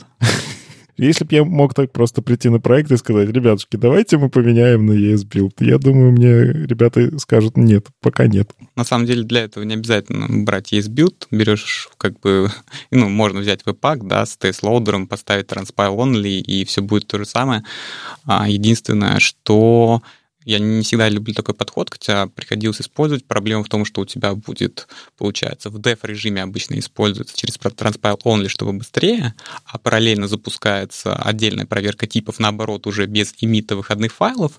С одной стороны, это быстро удобно, с другой стороны, я не очень люблю разницу, когда а, dev окружение отличается от production, потому что ты закоммитил, вроде все как бы классно, там либо на прикоммит делать сборку, а если проект большой, то это как бы очень много времени. Вот я эту разницу не очень люблю, и в этом плане, конечно, круто использовать именно TypeScript компилятор как все-таки сборку, а уже Webpack для бандлинга всего этого дела. Вот это как бы здорово, потому что ну, всякие TypeScript содержат всякие оптимизации а, и так далее, которые вот если делать в режиме transpile only, он будет каждый файл по отдельности транспилировать, да, и это как бы быстрее, но некоторые плюшки теряются. Ну ладно, самое важное, я вот опять же слушал, когда ты сказал про приватный ECMAScript, и ну, у нас же в TypeScript есть еще просто приватные TypeScript штуки. И вот здесь кажется интересно, что нашла коса на камень. А я сейчас поясню свою мысль. У нас есть язык JavaScript. Он считается, ну вот, базисом. TypeScript — это над стройка над э, ECMAScript, то есть, по идее, должна быть обязательно совместимость. Э, язык, если ты вставляешь JavaScript код в TypeScript, он должен работать. Это просто под аксиома. Но мы, получается, дошли до того момента, когда это еще давно было, на самом деле, с декораторами похожая история, которые в TypeScript появились там экспериментально помечено «не используйте это», но все их начали использовать. И в итоге теперь, а как их поженить с ECMAScript декораторами, там большой вопрос. И вот здесь та же история с приватными. А у нас есть э, private, которые в умах молодых разработчиков они приходят такие, пишут private. Ну, наверное, я написал приватную функцию. Ну, я же так словом даже написал, чтобы вот вообще точно было понятно. И тут выясняется, что есть какая-то решеточка, которая говорит, что она тоже приватная. У меня скорее вот такой вопрос. TypeScript как стандарт разработки не ломает ли понимание языка? В том числе мне еще нужно же, наверное, уметь в типы, нужно понимать, как типы разруливаются в TypeScript, вот эта теория типов, что такое юнионы. Вот тут вот этот тип, который собирается из интерполяции строк, это же вообще взрыв мозга. Ну, то есть я могу собрать тип, который по строке определяет какой-то шаблон, но внутри этого шаблона я могу подставить другой шаблон, который на самом деле число. Это взрывает мозг, если ты никогда не занимался теорией типов. А я вот прихожу такой на проект, у меня там уже посидели ребятки, которые много докладов посмотрели, решили все это у себя внедрить в проекте. И мне нужно разобраться, как эта штука работает. А я просто хотел там, не знаю, один метод написать. Приватный причем. Вот как мне приватный метод сейчас правильно писать? Я вот, да, могу по этому поводу сказать. Да, до этого были подобные моменты в истории TypeScript, то что они в целом, у них официальная позиция, то, что они как раз-таки делают идеологически совместимость а, с JavaScript, и был момент, когда не было в JavaScript никаких модульных систем, и был, были namespace в TypeScript, которые работали там, как я так понимаю, как в C-Sharp. То есть там было специальное слово, namespace, там что-то прям импорты из namespace были, там даже свои импорты, да, были. А, вот. Но они в конце концов просто так появились импорты в ES6, да, мы там их поддерживаем, и они просто задеприкетили эти namespace, и все. То есть а, что будет с приватными, возможно, они поступят так же, но я не хочу вот, либо поискать какое-то ишью, либо сделать его, потому что мне кажется логичным было бы чтобы не ломать вот это вот все понимание, это оставить обычные приватные поля, и при флаге каком-то определенном в конфиге во время компиляции при private менять на решетку. Вот. А, я бы очень сильно хотел, чтобы это было так, потому что представить себе код, где у меня public protected и решетка, я как бы вот не очень хочу. На самом деле это невозможно. Они уже отвечали на этот вопрос, потому что приватные поля недоступны через рефлексию, и у них же еще есть protected, и никаким образом невозможно будет понять у потомков, есть ли у родителя вот это приватное поле, потому что оно максимально защищенное. И они отвечали на этот вопрос, что приватное поле, которое через слово private и решетка, это абсолютно разные вещи. Да, они вместе теперь живут, потому что JavaScript поддерживает решетку, и ничего им здесь не получается. Это надо много множество, поэтому к ним приехала поддержка из JavaScript. А вот что сделать? Как нельзя просто взять private и отправить его в решетку, оно так не сработает. Тогда это прям вот великая боль и сожаление. Вот. На самом деле еще большая загадка, почему вообще появилась вот эта вот потребность э, в ECMAScript вести приватные поля, потому что все-таки, мне кажется, если ты хочешь готовить какое-то объектно-ориентированные вещи, да, то, ну, тебе, скорее всего, там понадобятся абстракции, интерфейсы. У тебя, получается, у тебя совершенно нет никаких инструментов реализовывать паттерны, ничего. Тебе просто дали один висячий в воздухе приватное как бы свойство, что с ним сделать, как он тебе помогает. То есть у тебя все равно весь JavaScript в рантайме весь там как бы ничего не делает до тех пор, пока он там совсем не умрет. А тут такой, а вот приватный я тебе подскажу. Мне очень это странно кажется. Там обсуждение было на самом деле очень длинным, и много раз были люди, которые выступали против. Почему оно появилось, да, не очень понятно, тем более мы всегда могли складывать все, что мы хотели закрыть в замыкании, оно никаким образом бы снаружи мы не получили доступ, но рекомендую поднять тогда старое обсуждение. Там очень-очень много. Прям такой, такие треды шли, когда вводили это. Я, к сожалению, да, пропустил дискуссию, видимо, потому что я тогда еще не так сильно увлекался. То есть я писал, что-то по чуть-чуть делал, а вот именно интересоваться языком как таковым и так далее стал только недавно. Наверное, поэтому пропустил. Вот так, конечно, да, очень интересно, очень не хотелось бы, а, чтобы, ну, чтобы исчез выбор Но вот у меня все еще этот дискомфорт в плане того, что JavaScript и TypeScript кажется, должны быть одинаковыми в каком-то месте, как минимум в месте JavaScript. А, но при этом там Андрей, например, свои видосики выкладывает сразу на TypeScript, и новички такие, а, вот так JavaScript писать надо. Ну, то есть я вот такую проблему обучения немножечко поднимаю. TypeScript становится постепенно стандартом э, написания кода. То есть если раньше мы писали JavaScript, или там, не знаю, раньше примеры все на jQuery были. Все, что с домом, сразу по умолчанию пример обычно был с jQuery jQuery просто потому, что был IE, в нем, чтобы что-то делать, нужно было подключить библиотечку. Сейчас, например, вот там кто-то показывает видосик с какими-то паттернами, э, блогер какой-нибудь, и он тут же показывает этот пример на TypeScript. Новичок на это смотрит и такой, ага, вот так нужно писать JavaScript, технологию, про которую мне говорили. И вот тут же что-то ломается. Это как, не знаю, HTML и React, кстати. Некоторые сразу втаскивают React, потому что, ну, типа, я видел, что так блогеры делают, э, и поэтому мне не нужен ваш этот ваш HTML. Мне кажется, тут э, неправильно говорить слово «становится стандартом». Я имею в виду, что мне разработчики, глядя в глаза, частенько говорят, абсолютно уверены в своей правоте, все пишут на реакции. Ну, вообще все. Ну, вот каждый сайт в интернете, который выходит каждый день, написан на реакции. Я говорю, ребята, оглянитесь. Посмотрите на AliExpress. Есть другие задачи, есть другие э, разработчики, есть другие технологии. И вот то, что ты, Никита, говоришь, то, что там, не знаю, три блогера пишут на TypeScript, то, что у вас на работе все пишут, это не значит, что все остальные тоже. Тут скорее вопрос такой, почему это происходит и почему другие могут не писать на TypeScript. Вот это меня интересует. Да, мне кажется, что здесь как раз-таки такой момент. Нужно новичкам чуть больше давать именно какой-то, может быть, теории, чего не все любят, потому что действительно, например, я слышу такую аргументацию, зачем как бы классы, да, если в реакте их уже нету. Ты такой, ну, во-первых, все еще есть, есть выбор, во-вторых, как бы это большая часть языка, которая, в принципе, была создана людьми, которые пришли там с .NET и не поняли, как писать на этом JavaScript, такие, давайте сделаем вот так, как понятно, да, поэтому это действительно большая часть языка. Вот, а второе, то, что, ну, если человек показывает а, как бы примеры на TypeScript, странно, что какой-то человек может подумать, вот так нужно писать на JavaScript, это два раза названия, это как Java и JavaScript. При том, то, что я недавно раскрыл величайший секрет, почему многие путают и говорят просто Java. Потому что им кажется, что JavaScript, и так понятно, что это как бы JavaScript, это какое-то дополнение. И вот когда я услышал, как человек вместо TypeScript говорит type, просто type, я понял, что для них просто скрипт — это лишнее дополнительное слово. Не, ну в английском языке это может быть просто э, любой скриптовый язык, но э, учитывая, что это написано camel-кейсом, то странновато, да. А я за себя отвечу, раз уж в мою сторону потыкали палочкой. А на самом деле последние два видео не только на чистом JavaScript, но еще и без экспресса, прям чистая-чистая нода. Почему я использую TypeScript в видео? Я его чаще всего, я его использую, потому что я хочу показать какие-то паттерны. И вот паттерны, они на чистый JavaScript не ложатся. Нужен TypeScript, нужны, нужно более богатое ООП, то есть нам нужны интерфейсы. И иногда, опять же, в обучающих целях проще работать с типами, потому что они ну, как бы улучшают читабельность.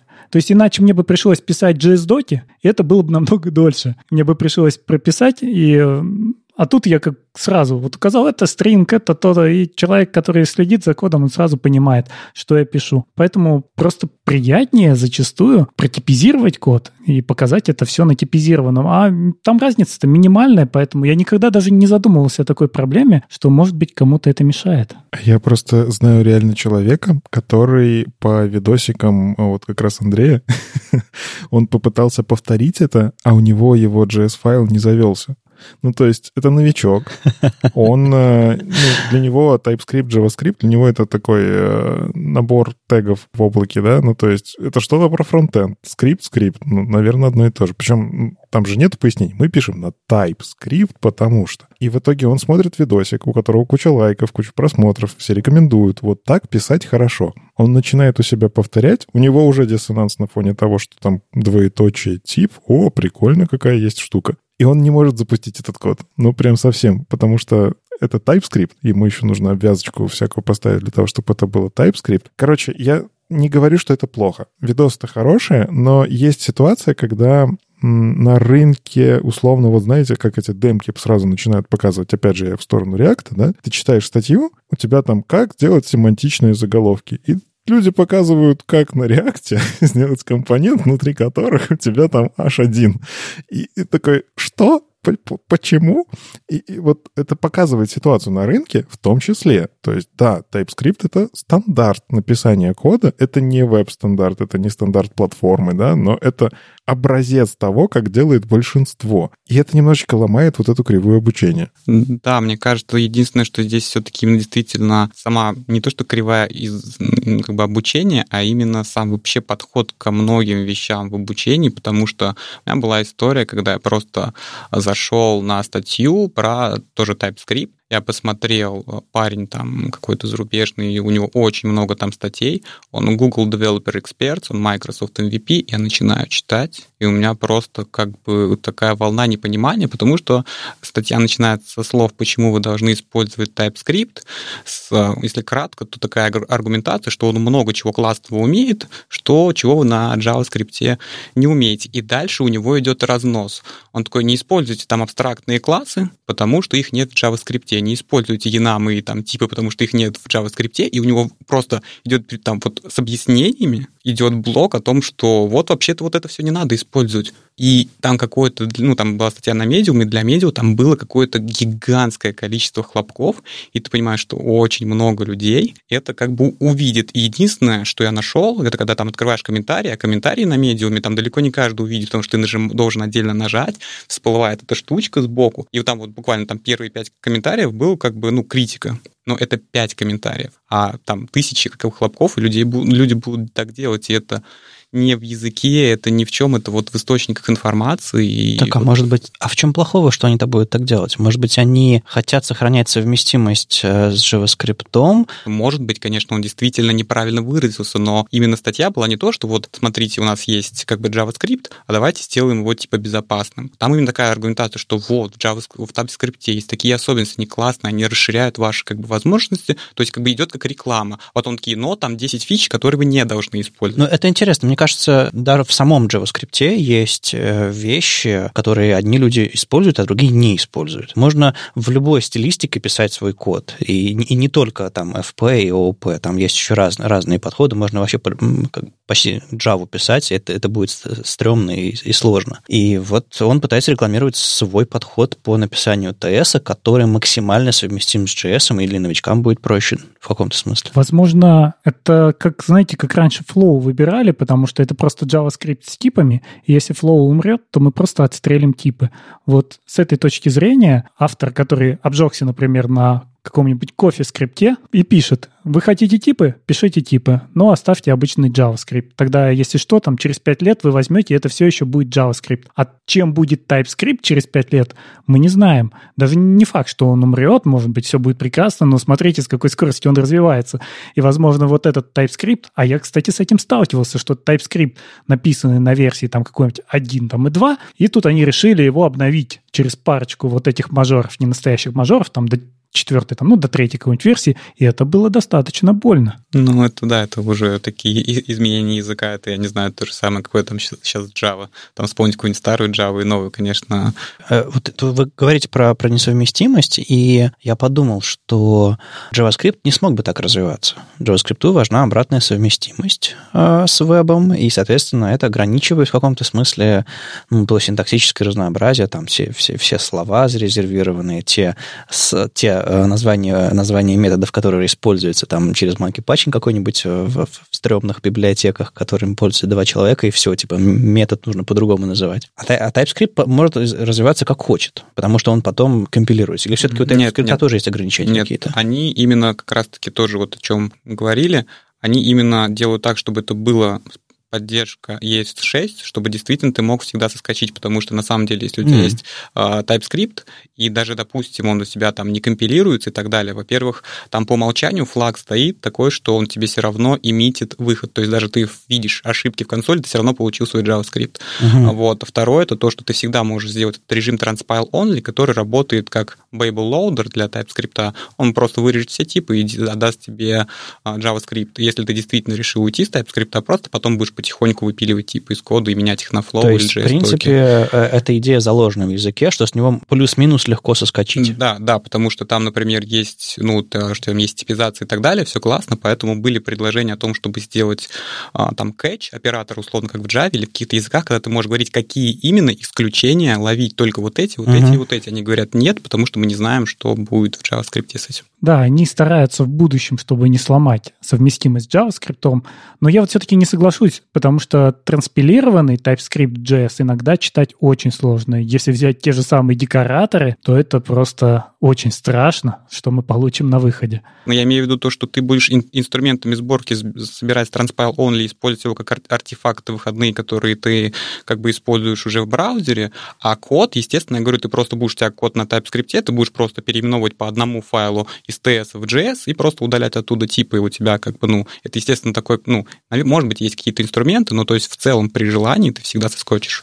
Не так дешево, не так дешево, как в случае с Flow, когда мы просто действительно удаляем типы. Это же именно надстройка языка и многих вещей в том же JavaScript просто нет. Ну вот те же самые янамы. Посмотри, во что янамы превращаются. Ну, в любом случае придется, придется все это вычищать. И чем больше ваша кодовая база, тем больше вам придется вычищать. Я вот на самом деле могу здесь добавить, мы все немножечко покоцаны декораторами.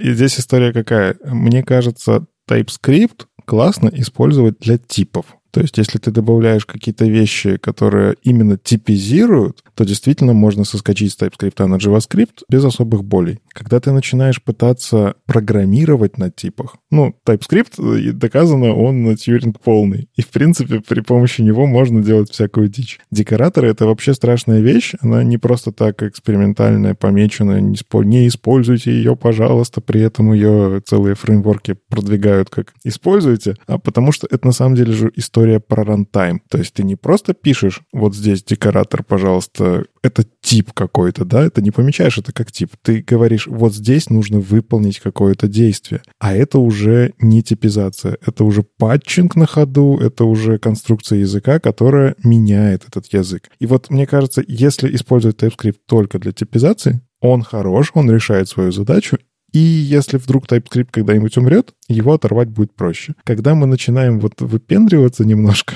хотя кому-то это удобно. Я не говорю, что это, ну, типа, выпендрешь просто ради него. Это действительно очень удобно, это очень круто во всяких фреймворках реализовано и работает, но это риск, который надо уметь принимать. Я еще последние 5 копеек ставлю. Мне кажется, то, что вот как раз-таки, если для типов, ну, наверное, да, его тоже можно взять. Почему нет? Я разделяю TypeScript действительно на, на две части. То есть первое — это просто типизация, второе — это вот всякие синтаксические конструкции и так далее, то, что идет тебе про там ООП там, и так далее. Вот. И если действительно ты хочешь типы, у тебя действительно есть выбор. Можешь Flow взять, можешь и TypeScript взять, в принципе. Но почему-то вот мы зашли, что обязательно там, ну, если вдруг придется соскакивать, мне кажется, это не совсем актуально, потому что если ты как раз-таки решил использовать а, TypeScript вместо JavaScript, значит, у тебя были какие-то боли.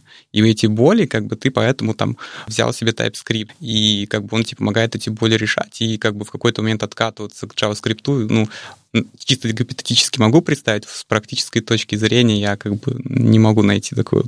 А еще бывает не боли, а еще бывает hype train.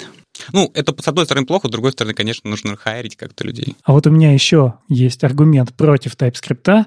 Это когда у вас в зависимостях библиотеки написаны на TypeScript, где не осталось исходников. И когда ты пытаешься разобраться, что у тебя происходит, ты проваливаешься сначала в типы, а потом в скомпилированный JavaScript. И зачастую очень сложно понять, что здесь творится. И поэтому для ноды я вот больше люблю библиотеки, написанные на JavaScript, плюс типы, ну, DTS. Да, я согласен то, что ну, для меня TypeScript две боли содержит. Это первое, то, что действительно не можешь быстренько что-то написать и сделать, все равно тебе там установлю я тест нот или еще что-то. То есть, ну, это, ну, это не минус, это как бы, ну, язык нужно собрать, да, нужно скомпилировать. Это такой недостаток, который, ну, как бы я легко плюс-минус принимаю. Вот. А вот DTS, вот этими тем, что у тебя может быть библиотека написана одними людьми, потом эти DTS пишутся другими людьми, хранятся в отдельном репозитории, и вдруг, если они решили еще отрефакторить как бы эти тайпинги, да, то есть, а ты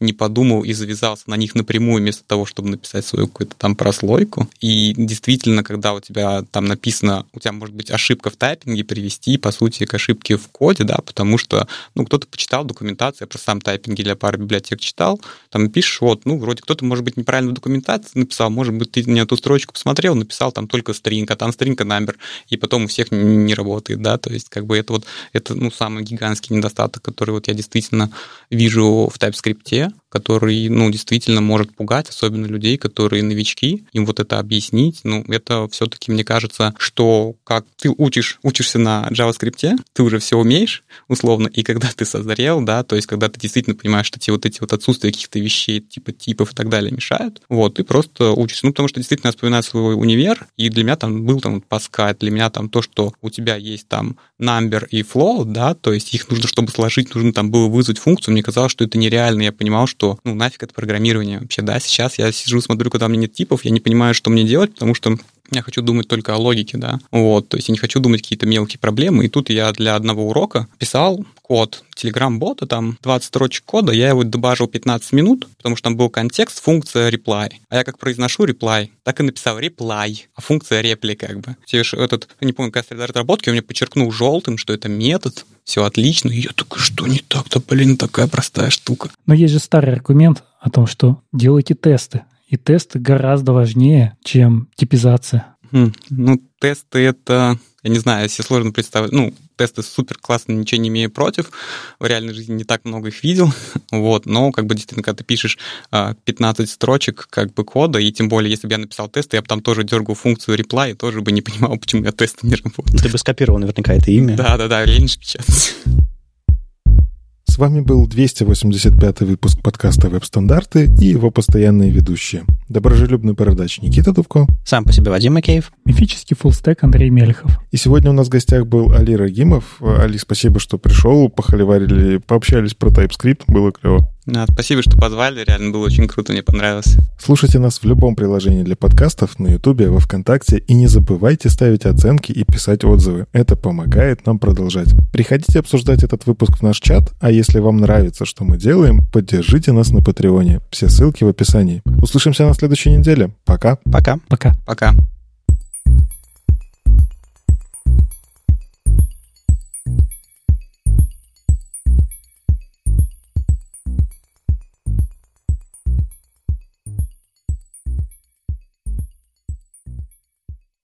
У нас уже есть час 48 нашей болтовни. Всего полчаса про хром.